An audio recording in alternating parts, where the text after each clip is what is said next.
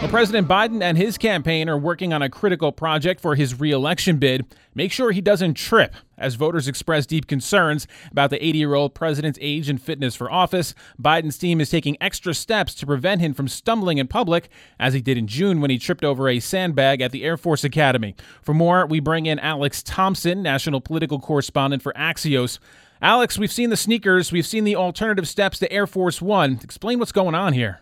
Yeah, and, and these two things are completely related. And I'd say behind the scenes as well, Joe Biden has been working with a physical therapist doing exercises that are particularly about his balance. Now, um, you know, going back a few years ago, he was diagnosed with uh, pretty significant uh, arthritis in his back. Um, but the whole point of all these three things is that the White House recognizes that they cannot have the an 80 year old Joe Biden, where the majority of voters are extremely concerned he is not up to the job for four more years given his age. They cannot have another instance of him tripping. Um, there was obviously the one on the stage back in June at the Air Force Academy. There's the uh, more infamous one of him tripping up the stairs a few times um, of Air Force One. And essentially, they are being willing to sort of maybe be mocked or or, may, or poked fun of on the stairs uh, because they recognize that they cannot afford a significant fall uh, go before the next election. You said there's been some frustration with his advanced team because of those incidents you mentioned.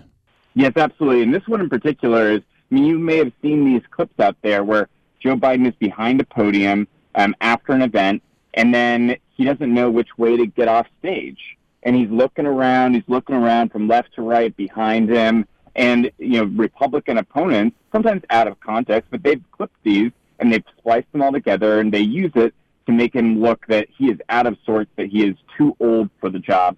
When in fact it could just be an instance that the advance team is just not giving him clear directions, or or just hasn't figured out a way to give him the directions in a way that uh, that he responds to every single time. And it doesn't look like the White House is happy when questions about this come up.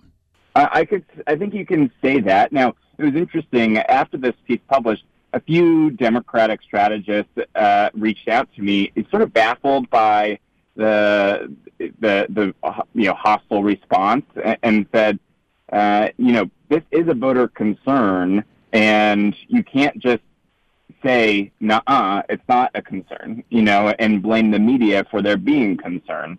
At least this is what some of them said. But the White House believes that this line of questioning um, is unfair, especially given that their likely opponent, Donald Trump, has been talking, you know, just this last weekend about potentially executing the Joint Chief of Staffs and, you know, all these things. And so some of this uh, frustration bubbles up when stories like this uh, come along. Alex, explain the point you made relating these protections to what we saw in 2020 with COVID.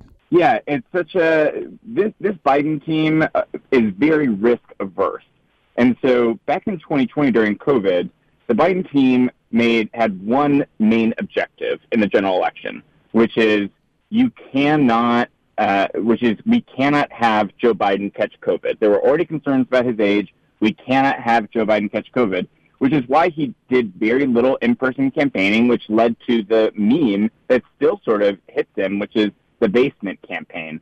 And the Biden team was willing to take that mockery of the of the basement campaign in order to make sure that he did not catch COVID. This is the same thing where they essentially are going to take some mocking, to take stories like mine, but the larger mission is we cannot have the president trip you know, I would only say one last thing is that you know trips on presidential campaign trails uh, are not unprecedented. Uh, you know, a few Democrats still remember when Bob Dole took a really terrible tumble when he was 73 years old in September of the 1996 election.